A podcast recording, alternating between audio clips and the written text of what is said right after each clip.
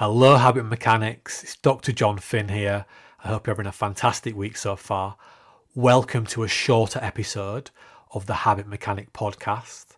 Remember, you can listen to live episodes of the Habit Mechanic podcast inside the Habit Mechanic University app, where you can ask us questions live and we will answer you during the live streamed podcast.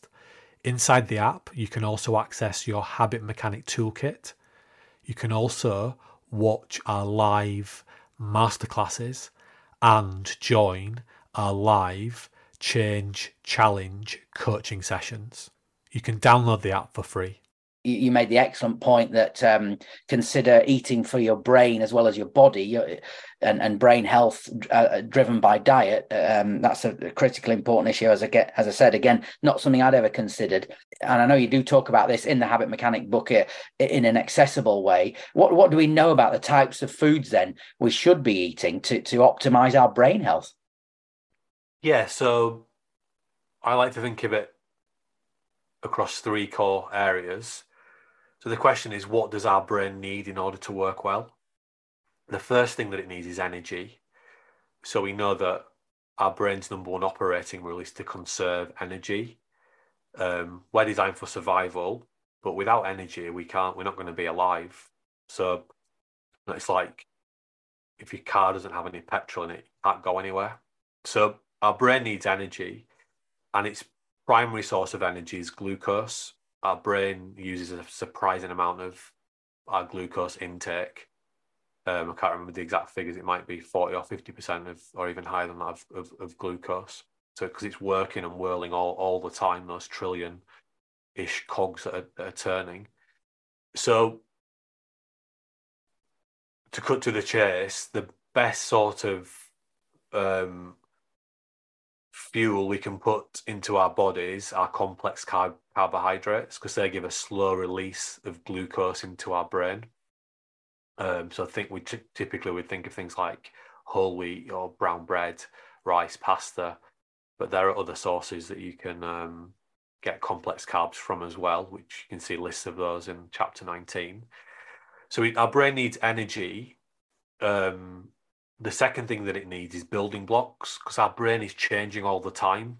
So we're building new neurobiological connections. So as you're listening now, and as you know, maybe an idea that I repeated quite a few times, more intelligent self-watching, more intelligent planning, those two words will start to form in your brain as neurons, neurobiological connections. So everything we know and can do is stored in our brain somehow via neurobiological connections. Also, our brain is pruning itself all the time. So neurons are dying.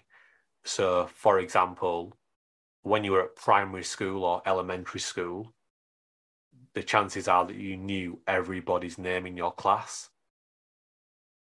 Do you still know everyone's name in your class? I'd be surprised if you did that means that the neurons that you developed for remembering and learning those names have died away. They've been pruned because you, you don't use them anymore. But essentially, we need to make sure that we're putting um, foods into our body that our brain can use as building blocks. And the core tools, that, the core food sources that our brain uses as building blocks are omega 6 and omega 3 fatty acids. So our brain is a fatty organ. And typically in a Western diet, the fatty acid group that we don't get enough of is omega 3 fatty acids. Again, if you look in chapter 19, you can see a, a list of the different uh, food sources that you can get omega 3 fatty acids from, a, a surprising range of, of food sources. And then, third, so we've got energy, we've got building blocks. Third, we need to give our brain nutrition to allow it to cleanse and clean itself out.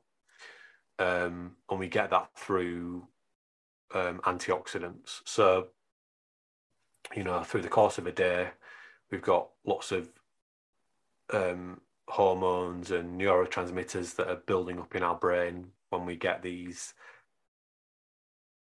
these overwhelming amounts of stress responses which many people are having to process because of the way the world currently is so we need to give our brain the best chance of clearing those things out. Good deep sleep is really important there, but also getting enough antioxidants into the system and getting antioxidants into the system in a form that you can use. So certainly my understanding is that things like supplements are not very powerful because your body's not very good at absorbing them. So it's about taking things in as whole foods. Um, so you know, instead of having so vitamin C is an antioxidant many of us are familiar with. Instead of having a vitamin C supplement, eat an orange or eat something that's got vitamin C in it because that's giving your body a better chance of absorbing it and that being moved up into into your brain. So they're the three things I would think about in order to eat for brain health. Have are you putting the the right energy into your body? Are you putting building blocks into your body so your brain can use them? And are you putting um, antioxidants into your body in a form that your brain can use them?